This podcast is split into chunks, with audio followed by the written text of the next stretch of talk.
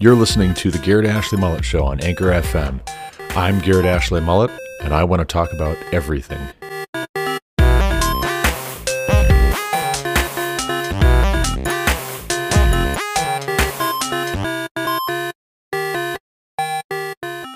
Welcome back to the Garrett Ashley Mullet Show. This is, of course, Garrett Ashley Mullet coming to you from Greeley, Colorado for episode 569 of this podcast. Today is Wednesday, March 1st, 2023. And in this episode, we're going to be talking about Generations by William Strauss and Neil Howe, the book that I just finished up yesterday Published in 1991, 538 pages long in the paperback version, according to Goodreads.com. The summary of the book reads as follows, and I quote Hailed by national leaders as politically diverse as former Vice President Al Gore and former House Speaker Newt Gingrich, Generations has been heralded by reviewers as a brilliant, if somewhat unsettling, reassessment of where America is heading. William Strauss and Neil Howe posit the history of America as a succession of generational biographies, beginning in 1584 and encompassing everyone through the children of today. Their bold theory is that each generation belongs to one of four types, and that these types repeat sequentially in a fixed pattern. The vision of generations allows us to plot a recurring cycle in American history, a cycle of spiritual awakenings and secular crises from the founding colonists through the present day and well into this millennium. Generations is at once a refreshing historical narrative and a thrilling intuitive leap that reorders not only our history books, but also our expectations for the 21st century. End quote. Now, you might be wondering, Garrett, how could these guys possibly analyze the depth, the complexity, the mind boggling amount of particulars over the course of, as their subtitle tells us, 1584 to 2069 I mean, 46 of these years have not even happened yet. This is the year 2023. They're forecasting out to 2069. Well, to that, I would say, how is it that so many of us have weather apps on our phones and we have forecasts? And do we have the same concerns about forecasts that sometimes forecasts are wrong? Sure, but we still make use of forecasts which is to say, we may not know precisely how much snow or rain or wind we're going to get on the front end. But when you see weather patterns and there's a repeatability to those patterns, and then you start looking at the factors involved and how when these factors are coming from this direction, then we can anticipate a min max, we can estimate that such and such will be generally the case on Friday. Then we can plan trips. So, a good example of this would be back at the end of December, I had planned on taking my son, Solomon Emmanuel, on a father son trip to the Grand Canyon. He had just turned 13, or he was just about to, I, I suppose I should say. He has now, because his birthday was December 30th, but he was just about to. And we were going to make plans in such a way as to be at the Grand Canyon on his birthday, just like I have done before in taking my oldest two sons, his older two brothers, on trips for their 13th birthdays. But we didn't. We didn't go. Solomon and I did not go on the father son trip. And the reason for that is very simple. I got to looking at the forecast. I got to looking at some of the winter weather warnings that were coming up for our planned route, 13 hours and some change, to get to the Grand Canyon from Greeley, Colorado, going a southerly way through Pagosa Springs, on to Durango, etc. And there was going to be a pretty significant winter storm, or at least there was expected to be. There was the expectation of a dozen or more inches of snow. And so I talked with Solomon. I talked with my wife. I said, I don't think this is going to work. I don't think it's a good idea. We should probably go ahead and cancel. And by cancel, I mean postpone because it's not that we are not going to go at all. It's that we should probably not go at this time if we want it to be safe and successful. If we want to make it there in one piece and also make it back in one piece, we should probably go a different time. If we want to enjoy getting there and back again in one piece, we should probably go at a different time. And so that's what we're planning on doing. The end of this month, we are going to take our trip, our father son trip. The weather's looking not, you know, absolutely the best, the best, but there are going to be highs in the mid 50s, according to the forecasting right now, which, again, as I said at the top of this episode, it's March 1st. How can they know, right? How can they know what the weather might be the fourth or fifth week of March at the first week, on the first day of March? How can they do that? And the answer is very simple it has everything to do with looking at the contributing factors and their relationship to one another, and also looking at repeating patterns. We typically, this time of year, see these kinds of patterns, and a front can come in from here or from there, and there's all these complicated pieces to it. But what you and I get in the way of benefit is we maybe can plan our trip with our son to the Grand Canyon for a weekend where it's maybe not going to be snowy or rainy or overly cold. And we'll have a good time. We'll make it there and back again, Lord willing. At least as far as that dimension is concerned, as far as weather is concerned, we'll make it there and back again in one piece, safely, and having had a good time. Now, back to Generations by William Strauss and Neil Howe. What are they doing? Right? What are they doing that they would look back through history American history in particular, to the year 1584 and see a pattern.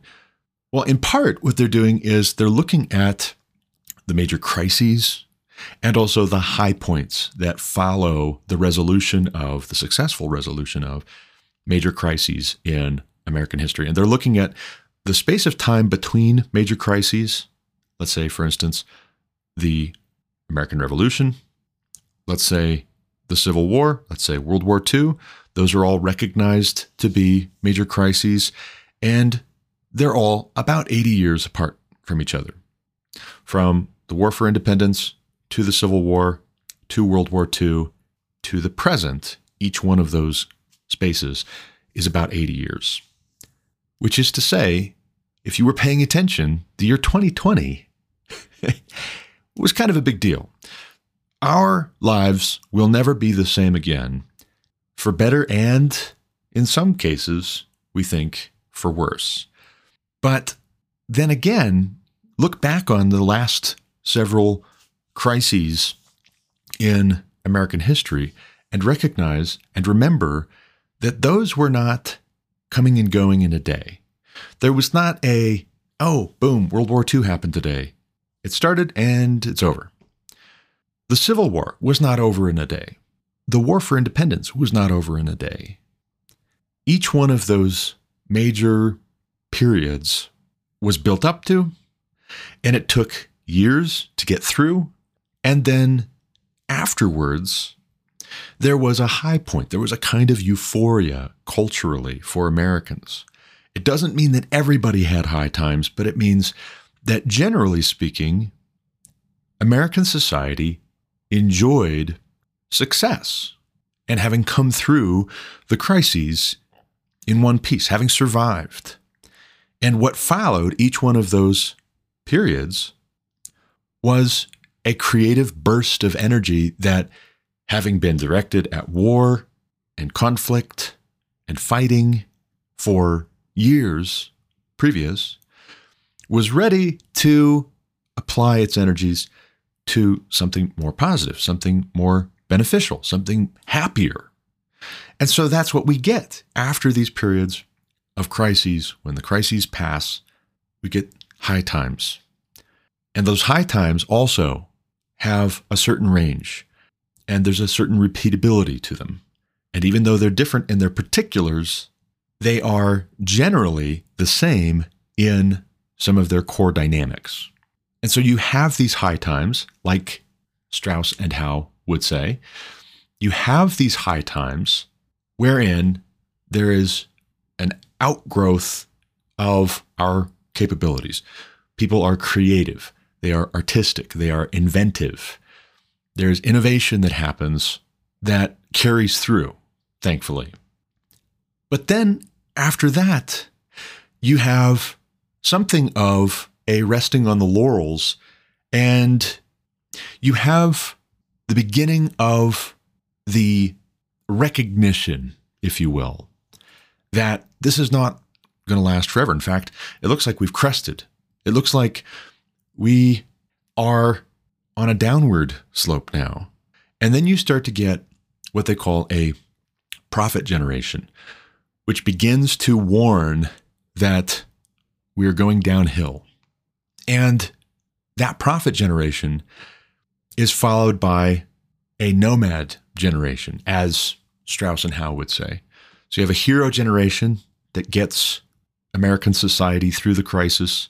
You have an artistic generation, a creative generation that makes the most of the high time after the crisis has passed. You've got a prophet generation that begins to see the signs of decline after the high times have crested and they warn about it. And then you've got a nomad generation, as they would call it.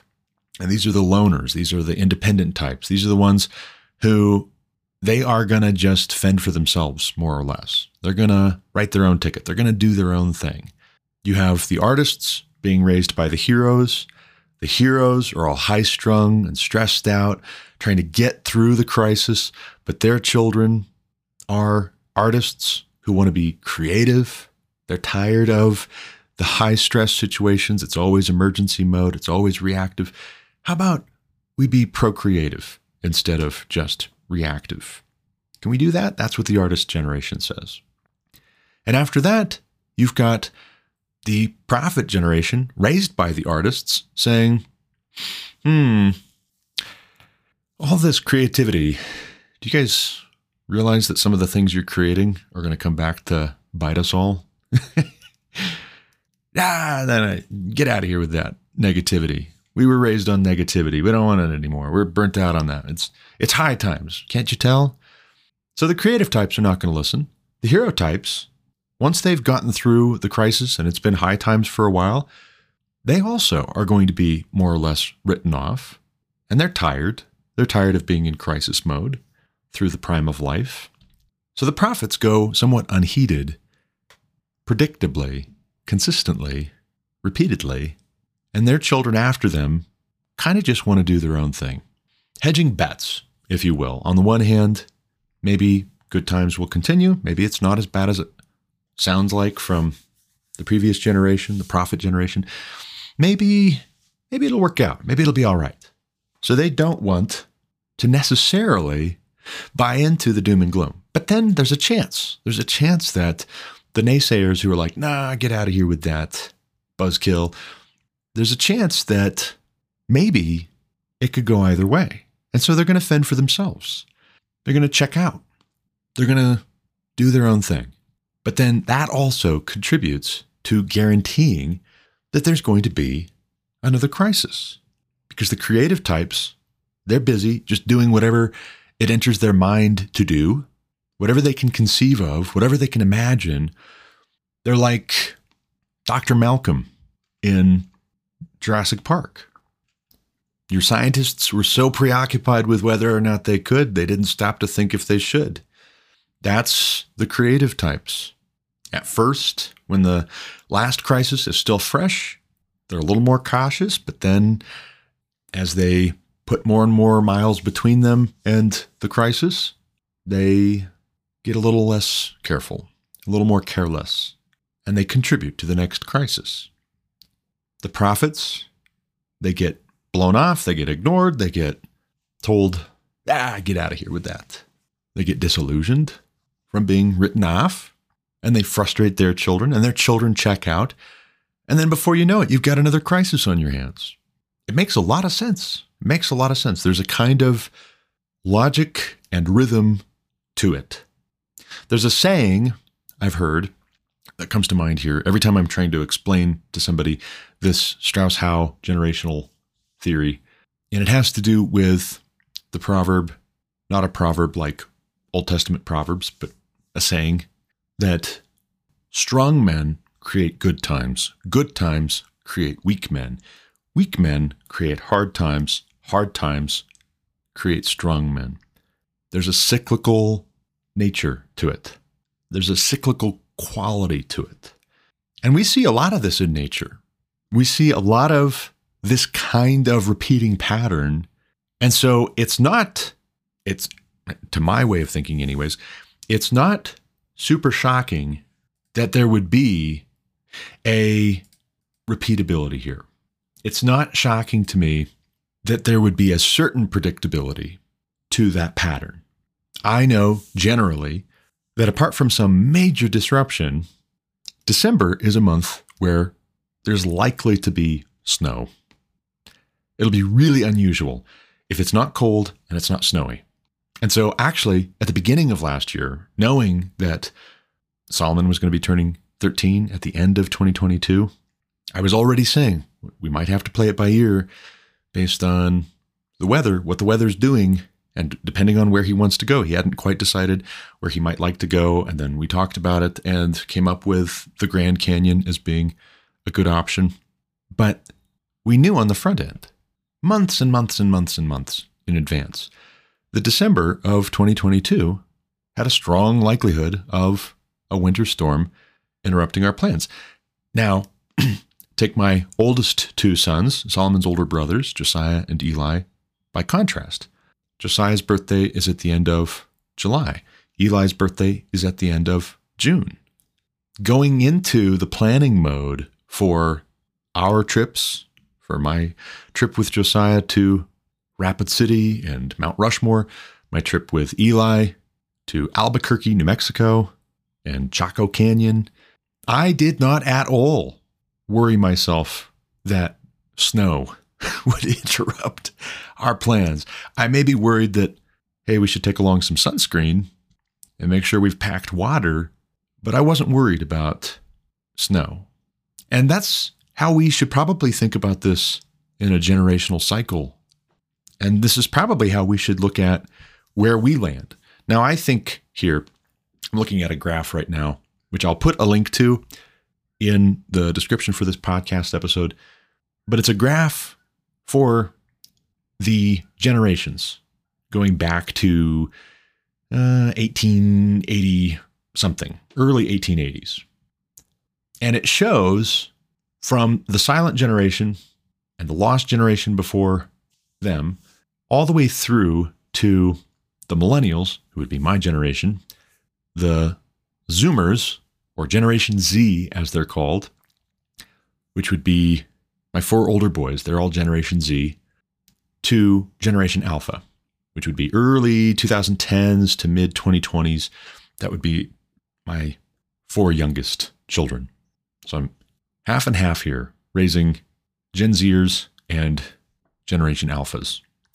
But I'm looking at this graph and I'll just unpack it for you a little bit and explain because here are some of the problems that they get into at the very, very end of the book. When you think about generations, right? We know that this is a category. We know that there are, if you were listening to yesterday's podcast episode, almost 200 references in the English Standard Version of the Bible, almost 200 references to generation. And so we know that a generation is a thing. We know that generations are a category biblically and also outside of the Bible. According to Strauss and Howe, for most all of history up until the modern era, the generation has been the unit of measure. So you don't talk about 20 years or 30 years necessarily. You might talk about how long a particular person's reign was, if they were king, or you might talk about how many years a certain war lasted, or a certain famine, or plague, or what have you. You might talk about how many seasons, but generally, the ancient world on up to the present, or the near present, thought in terms of generations. And so we know that this is a category. Now, various parties have put forward different numbers of years to mark the span of a generation, but it's difficult, right? Because when can you precisely say that one generation ends and another generation begins? And this is part of the problem when you come to Thomas Paine's The Rights of Man, where he posits that each generation has the right to revolution, has the right to reinvent itself. Each generation should be unbeholden to the previous generation and all previous generations. Now, Burke, diametrically opposed on that point, would say each generation has a duty, has an obligation to the generations that preceded. I would say there's a little bit of both here if repentance is a necessary and desirable and possible thing that we're called to, sometimes for generational sins. There has to be some mechanism whereby we repent of the sins of the previous generation or the one before that. Unless, unless we're all just doomed. Whatever your parents did, whatever your grandparents did, you're stuck. But that's not what we read in the Bible. We don't see that. We actually see, even in the king's lists for Israel and for Judah, a wicked king who leads Israel astray or leads Judah into idolatry, followed by sometimes a good king who follows after the Lord, who seeks God's face, who honors God in word and in deed. He judges justly, he is obedient, and he doesn't walk in the ways of his father or his grandfather if they were wicked kings. He walks in the ways of perhaps a throwback generation, three or four generations back.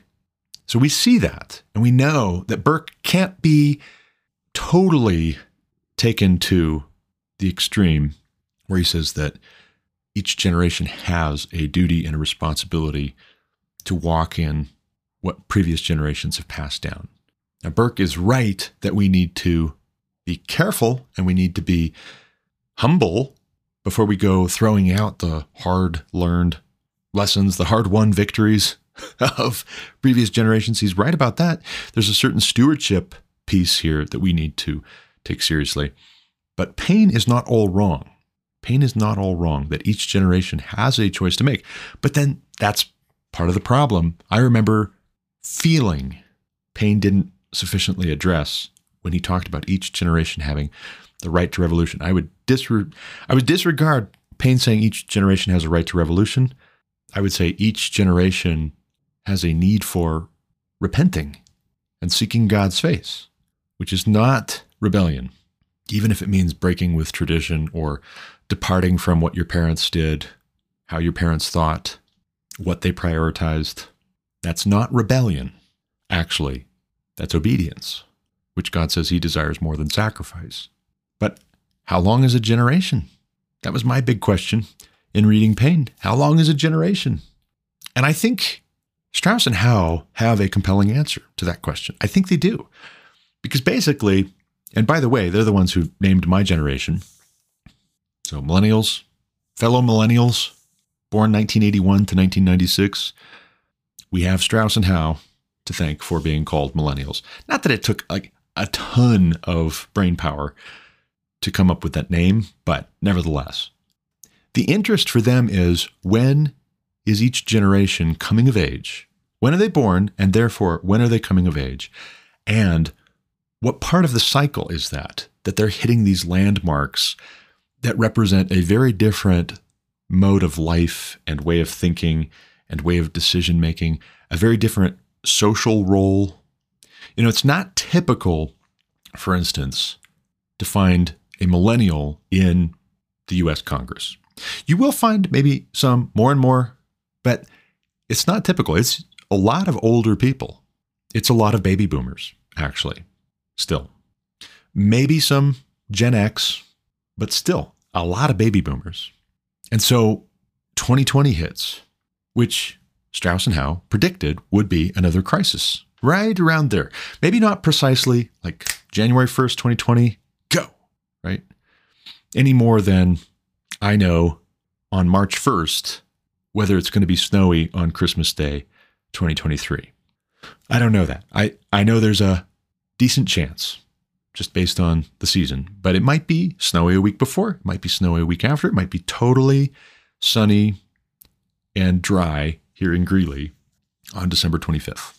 Well, so also, when they were writing this book in 1991 and said, we're going to be due for another crisis in 2020, look backwards, look back at the trend, look back at the repeating pattern.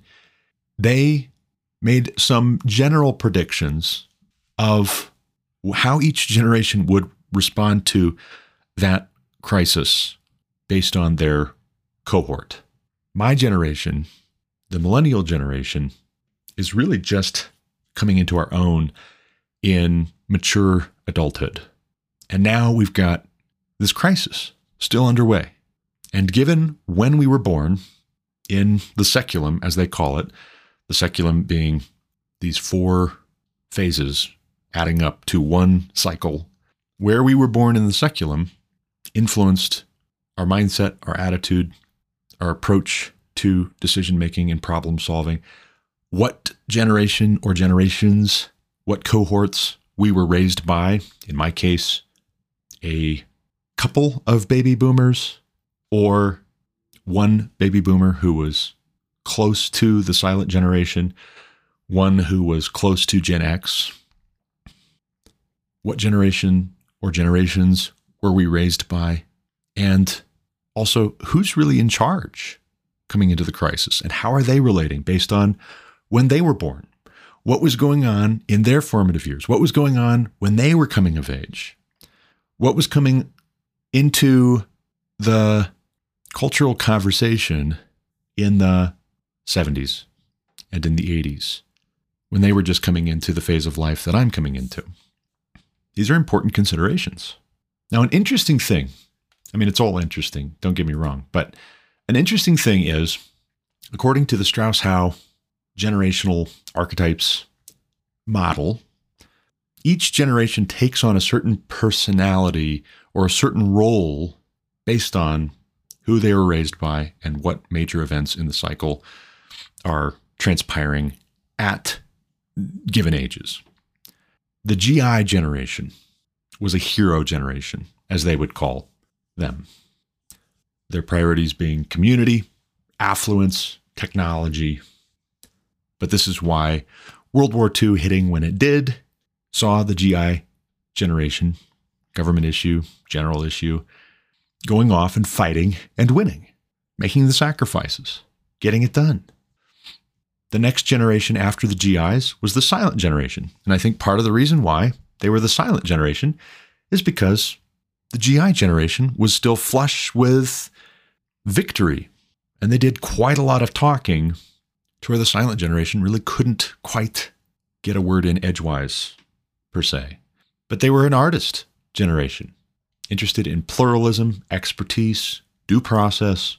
See also maybe not getting bowled over by the GIs, maybe not just getting pushed around because the GIs always thought they knew what was best.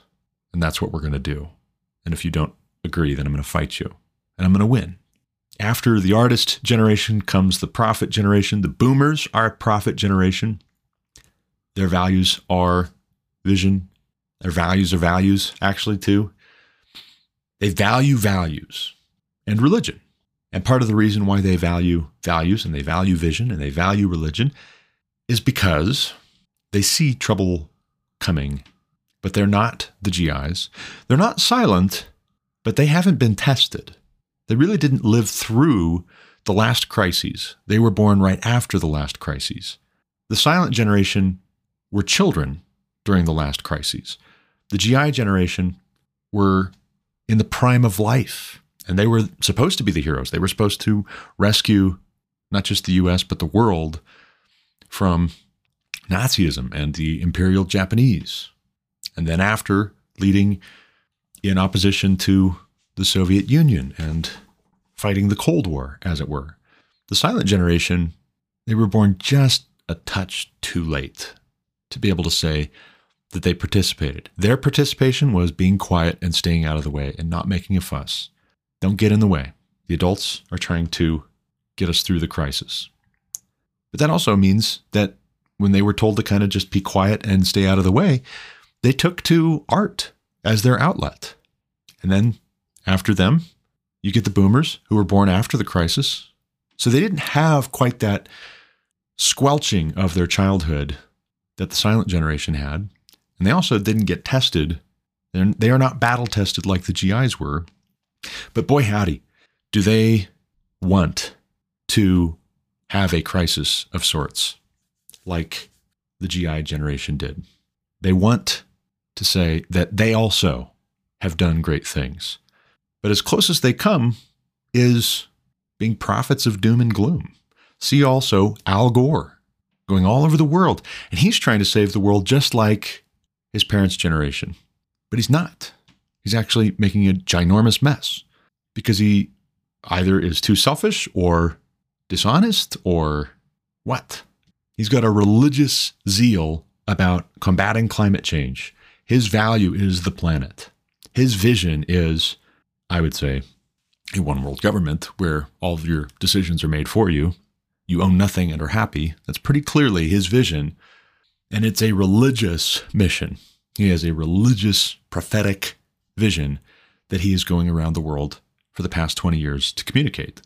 And now he's still at it, trying to convince the world's leaders to make the most while we still have people in lockdown mentality. Let's make the most of this opportunity to take all their rights away, take all their property away, ration what they'll get, and not throw a fit. The Gen Xers, raised adjacent to the boomers, are the nomads. They're into liberty, freedom, hands off my stuff, leave me alone. They're into survival. They care about honor, but they are also checked out. They're also not really interested in dealing with the problems, which is part of how we get these problems. That that generation is checked out. They can't be bothered.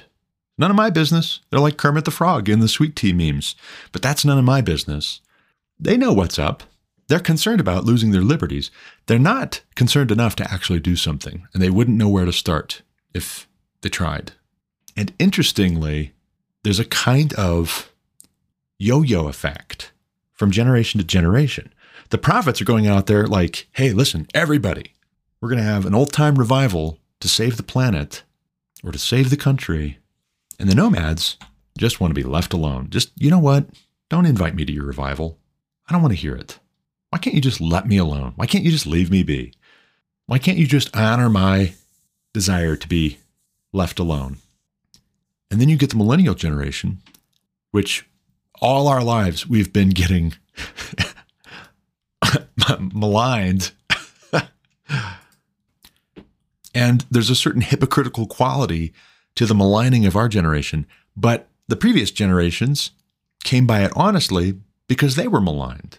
It's like each successive generation thinks that the next one isn't quite turning out like they were expecting, generally speaking.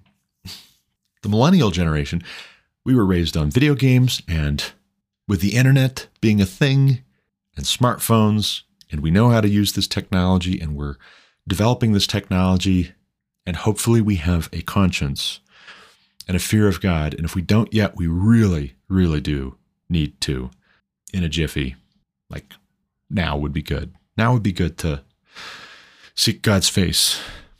But the millennial generation, interestingly enough, if you could believe it, has been preparing for this crisis our entire lives. And the reason I say that is because we have been overprotected and we have been preached to our entire lives by the previous two generations. The boomers have been preaching their values, their vision, their religion to the millennials for our entire lives. The nomads have been just checking out, right? I don't want to hear it. I don't want to hear it. Just leave me alone. And my generation, the millennials, are somewhat more or less disgusted by the worst excesses of both the boomers and the Gen Xers. We're disgusted because we see their worst tendencies stubbornly committed to creating and exacerbating and prolonging the next crisis, which we are in now.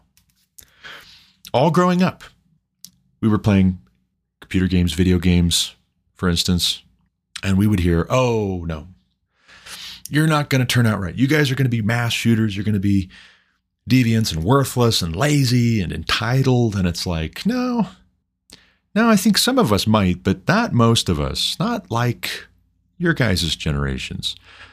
I don't mean any disrespect, but let's just call some balls and strikes here.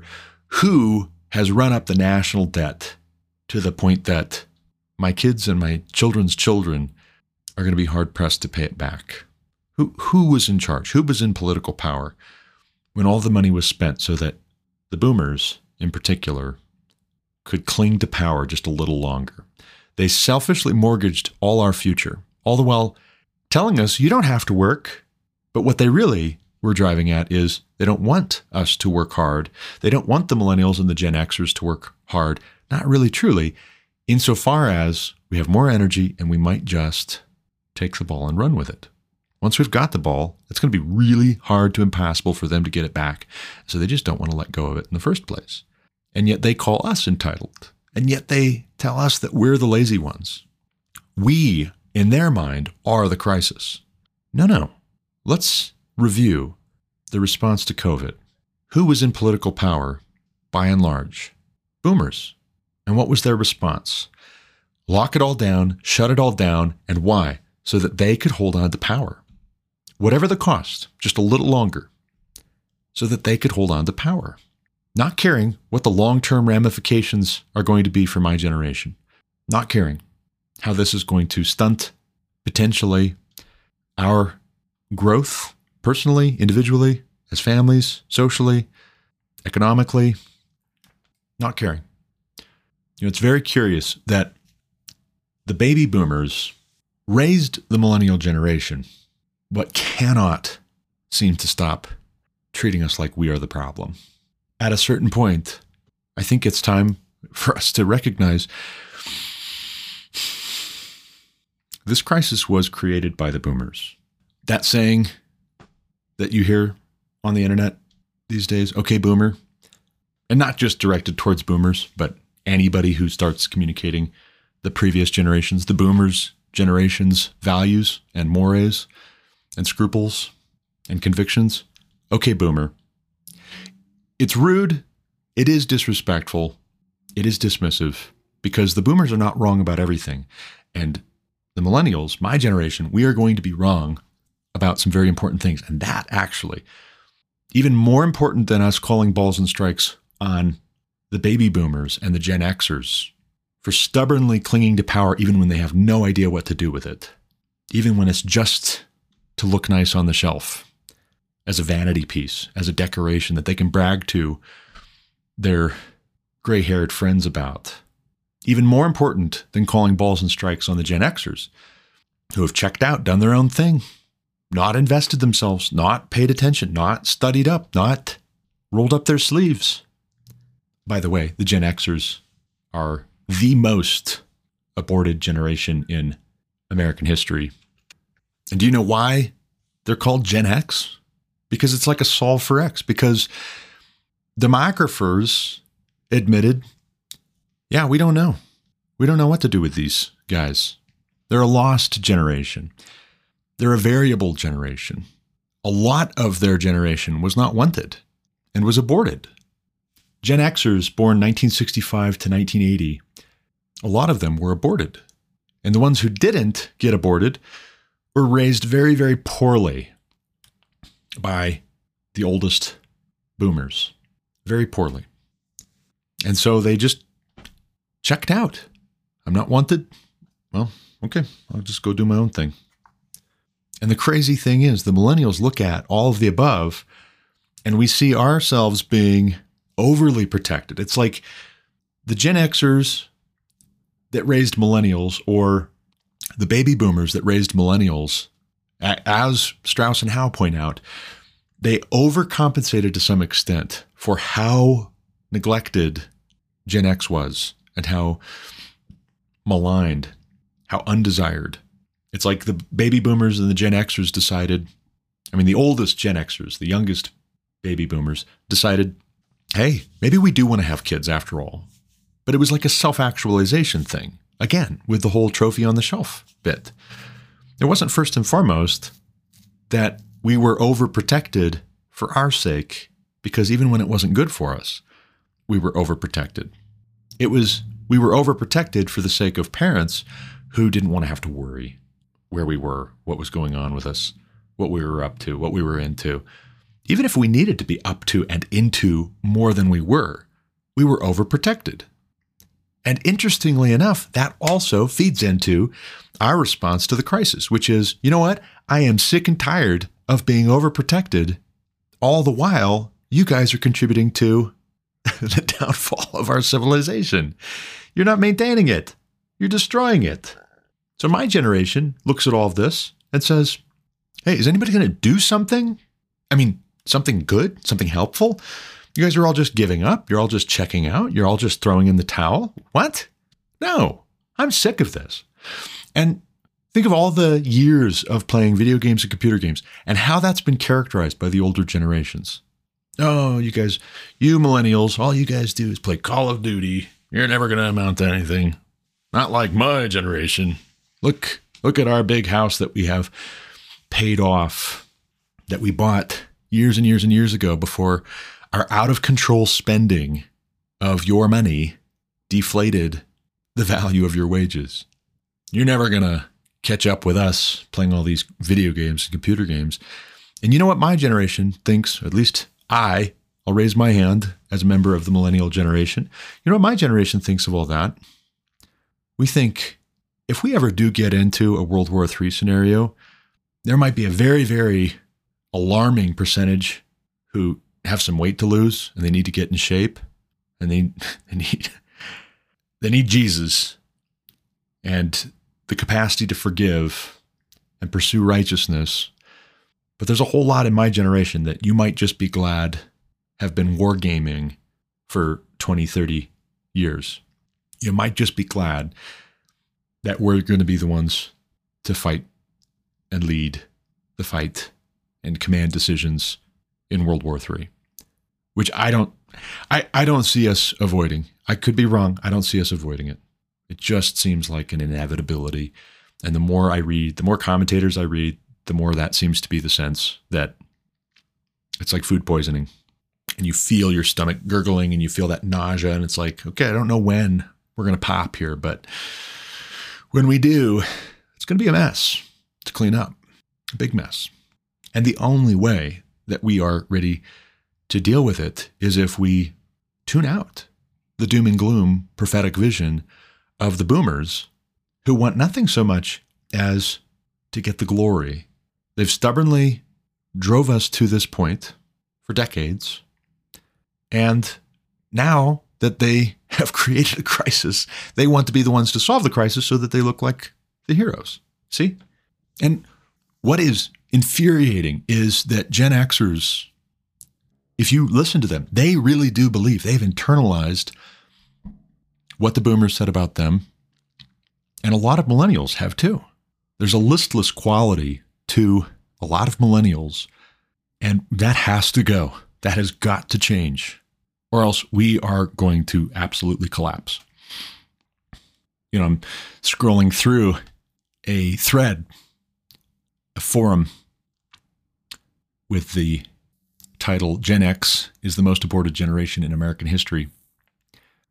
There's a quote from a New Orleans Saints fan Gen X is the most aborted generation in American history, with one out of every three of its potential members having been aborted.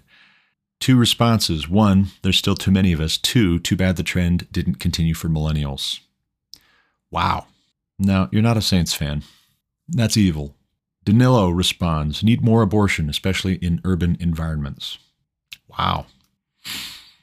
RAB responds the price to pay for the sexual revolution and the Great Society. Wow. West Coast Ag responds, also the most pointless generation ever. X123 F45 responds, You mean like a massive reduction in crime 15 years after abortion was made legal? So, in other words, Gen Xers are filled with self loathing. And they were told by the baby boomers who aborted their peers, 33% of their peers, you should be thankful. You should be grateful that we even allowed you to be born in the first place. What a horrible, horrible, evil thing to say. And yet, these are the same people who want to tell my generation what's possible, what to aspire to, what not to try, what we're worth. No, no. I reject that. And if my peers in the millennial generation have any sense, they will also reject that because that is toxic. There's all this talk of toxic masculinity. And you know what I think? I think it's a lot of boomers who emasculated the boys and the young men in the Gen X and Gen Y cohorts because, again, it went back to them wanting to stubbornly cling to power. They wanted power so much, so very, very much, that they were willing to literally emasculate boys and young men so that they wouldn't be a threat, so that they, so that they wouldn't pose a threat socially, politically, culturally, religiously. It's sick. It's twisted. It's perverse. It's corrupt. It's evil. And more of that attitude is not going to fix what ails us right now. You know, think of when God leads the children of Israel out of 430 years of hard bondage in Egypt, and they are on the edge of the promised land, and 12 spies are sent in to Canaan to scout it out. Think of the response when they come back and report their findings. 10 say, The inhabitants of the land are giants. We're like grasshoppers in their eyes. Two say, This is an exceedingly good land that God is going to give to us. And they start talking about all of the remarkable bounties to be had in Canaan. And the household of Israel, the people of Israel assembled together to hear this report, murmur about stoning those two spies that delivered the good report. Fascinating. That's a fascinating insight into human nature. What do they talk about doing? Stoning their leadership that led them out of Egypt and returning to Egypt because maybe the Egyptians will take us back. That is what I would compare the generation of boomers and Gen Xers to. Wandering in the desert for 40 years until all that generation dies out, that might just be what it is. But we should pray that it's not wandering in the desert for 40 years, because I don't think China gives us 40 years. So we need to know what we're about right now. Unless God is going to supernaturally intervene, which he absolutely could.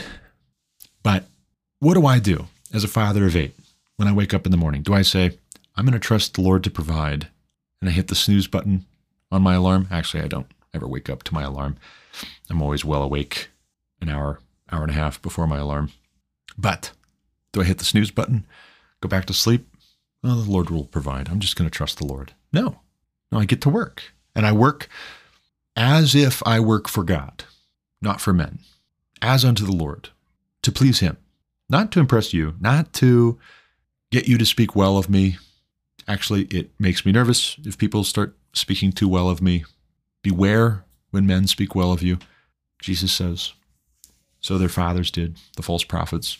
I endeavor to do whatever my hand finds to do with all my strength, as unto the Lord. I'll sleep when I'm dead.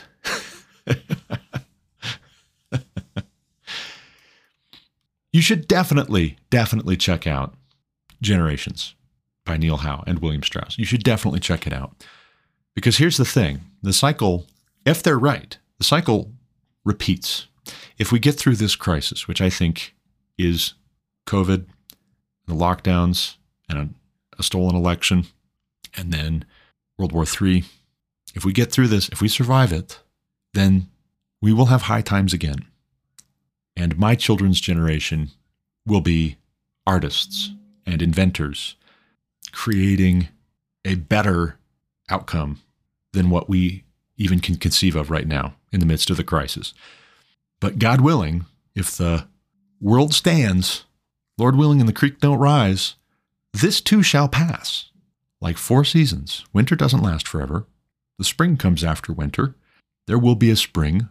But my generation, the millennials, if we don't take care on an individual basis, we will repeat the mistakes of the GI generation. And we should try not to do that. We should try not to exasperate our children. What is the check and balance on children obey your parents in the Lord for this is right, honor your father and mother in the Lord for this is right? What is the check and balance on that? Fathers, do not exasperate your children. Do not provoke your children to wrath, but train them up in the fear and instruction of the Lord. Don't provoke your children to wrath. In other words, don't intentionally, flagrantly, uncaringly, sadistically frustrate and embarrass and humiliate and discourage them. Don't do that. I think also, too, if we find ourselves in a situation where the older generation is exceedingly culpable for the current crisis, and they are, by the way, we need to take into consideration, as frustrating as it is, and it is, I say this as a millennial who, at several key junctures, have had, I, I have had my best efforts to provide for my family so that we are doing well, so that they are doing well. I've had those, in some sense, erased by the actions of the boomers, the selfish ambition of the boomers. But when we read in the New Testament, honor your father and mother. That means we have to temper our response. And I know that can be difficult. I know personally that can be very difficult. We have to temper our response. I think we have to be clear eyed about it and say, this is what it is. And yet, like Joseph and his brothers, all of his brothers older than him, who plotted to murder him, and then, I suppose, they expected a thank you when they didn't murder him, when, when they sold him into slavery. That is what I would compare the millennials and the Gen Xers' relationship with the boomers to. Hey, just be glad we didn't murder you in the womb. You're lucky to even be alive. When we sell you into slavery, just be glad that you're alive. You have dreams? You have hopes, dreams, and aspirations? Well, we're going to hate you for them and call you entitled. So be it. Remember what Joseph says to his brothers at the end of the day. But as for you, what you intended for evil, God meant for good, that many should be saved, that many should be kept alive. If we remember that, and if we keep in mind how these cycles go, and they come and they go, and they come again and they go again, and there is no new thing under the sun, like Solomon writes in Ecclesiastes, then we don't have to be upset and angry and scared and fearful, and we definitely need to not be vengeful but we do need to do justice and love mercy and walk humbly with our God. We do need to do that. There are young people who are committing suicide. One in 10, according to the CDC's own stats, attempted suicide. What was it, last year? Year before? 2021? I suppose it was the year before last now because it's 2023. One in 10, 10% of young people. So now we've progressed. We've gone from the older generations aborting children and that being heinous and neglecting them and abusing them in more traditional ways to overprotecting them, which is a kind of abuse as well, selfish, short sighted, to now that older generation having created such conditions and such a despair in young people now that the young people are killing themselves. But see, if there's a callous, uncaring, unfeeling, shrugging about that, do you know what? That is all the more proof positive that the people who've been creating these conditions do not care about us. They only care about themselves. And they should not be in power. They should not be calling the shots. Now, when they hear that, they're going to react very poorly. But then that's where I say, too, it's something of a mercy. I know I said this in yesterday's episode, and I listened back through and I thought, man, that's a really controversial thing to say. And that's probably going to rub a lot of people the wrong way. But you know what? It's true. It really is true that there's a kind of mercy. For those who love God, there's a mercy when the close of this life means they open their eyes in the hereafter, and eternity will be so sweet for them.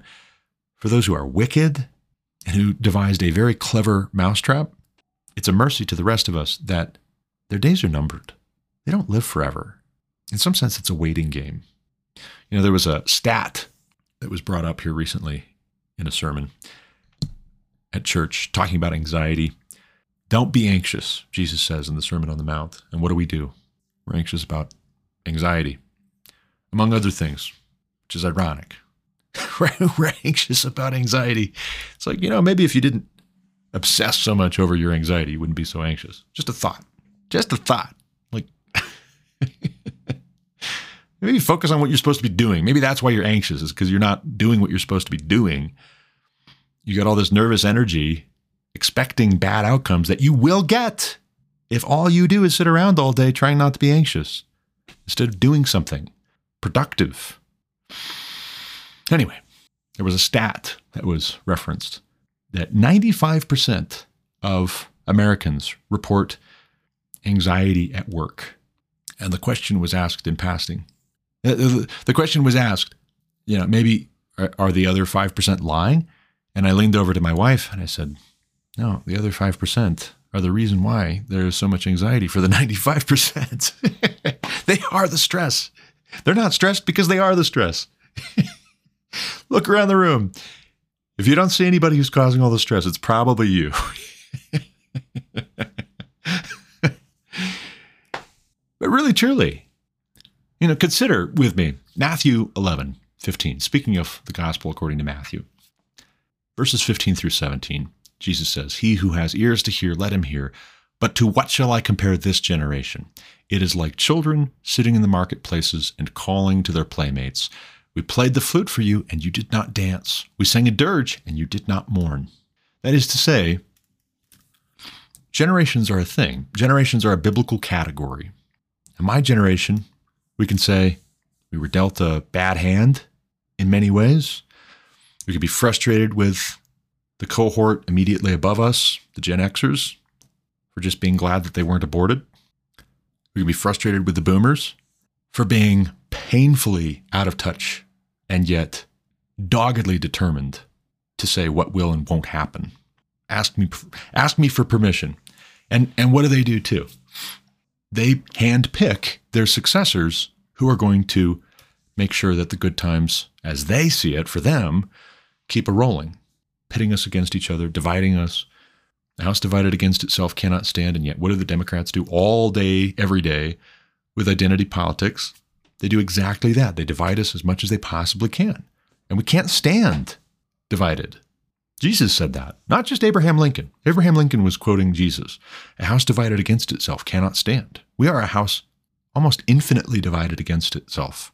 There are as many minorities, on the other hand, as there are people in this country, because every individual is a minority of one. You don't get much more minority than that.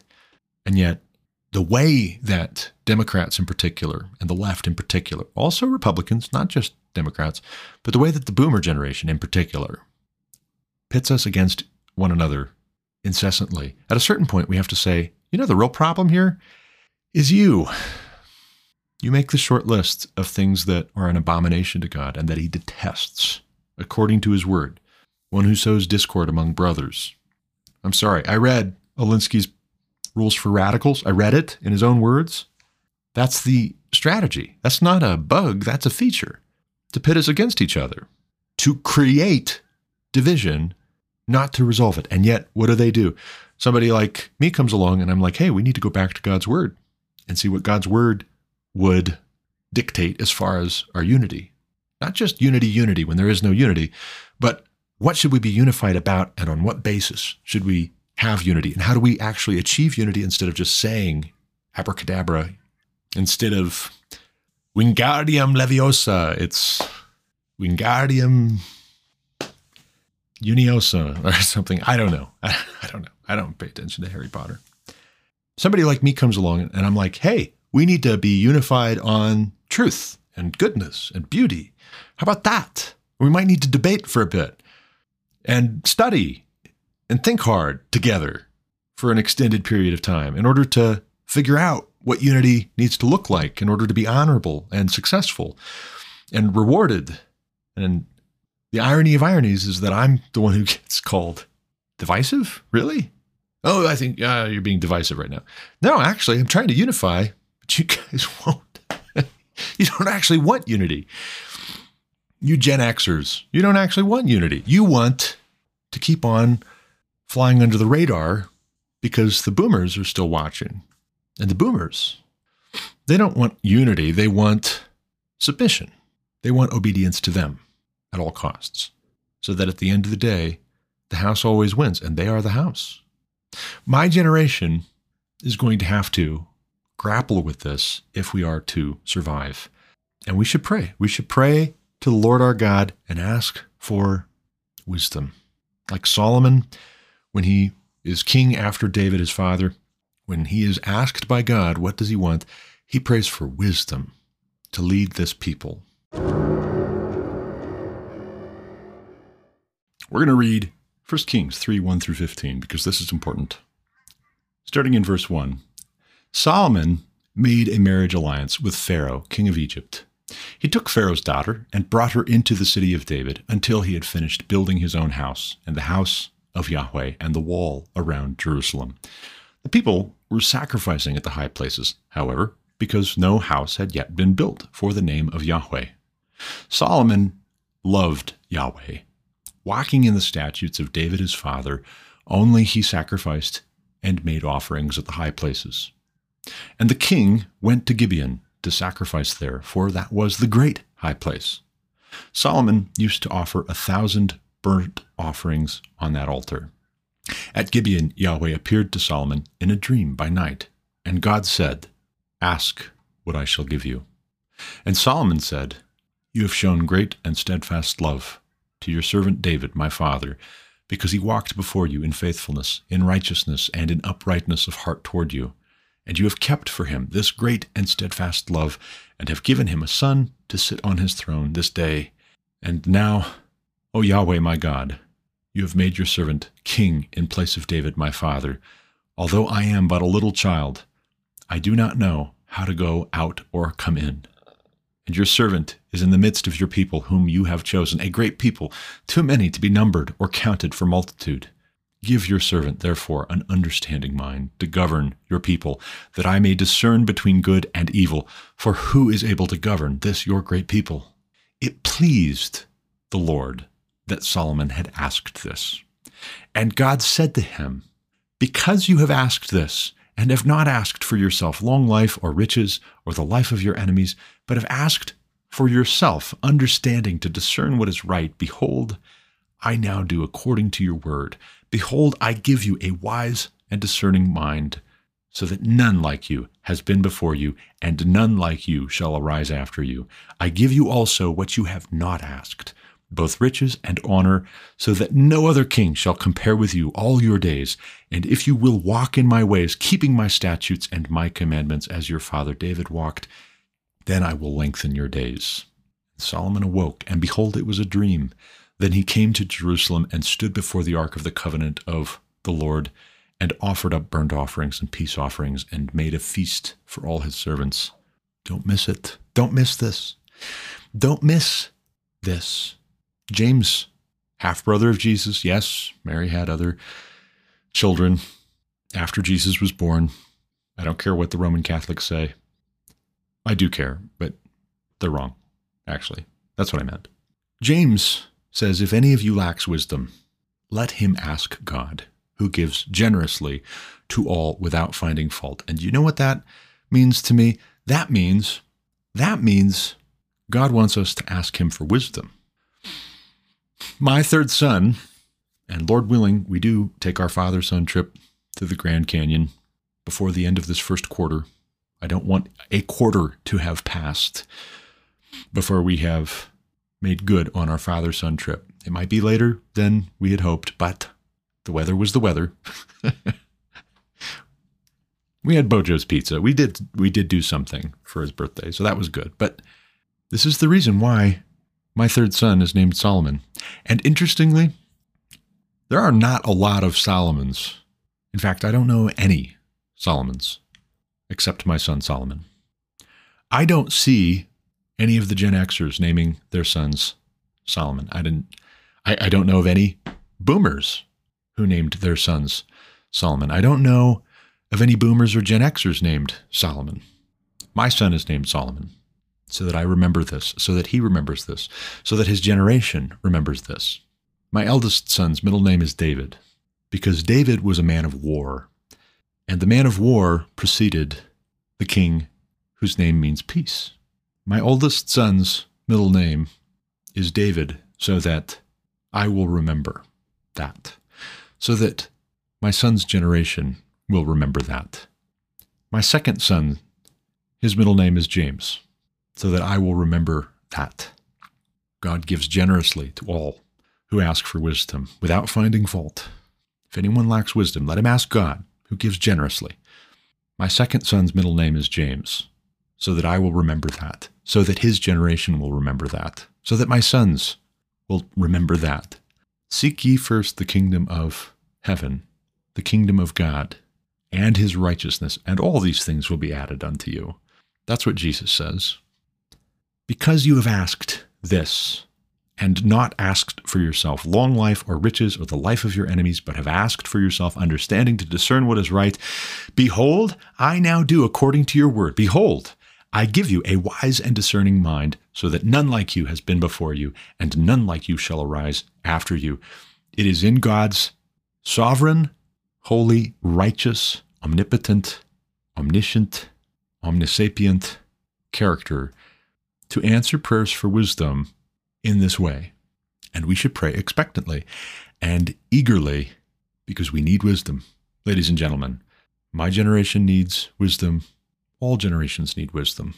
But that's all the time I've got for this episode. I got to run. Speaking of work, I need to get to it. Do check out Generations by Neil Howe and William Strauss.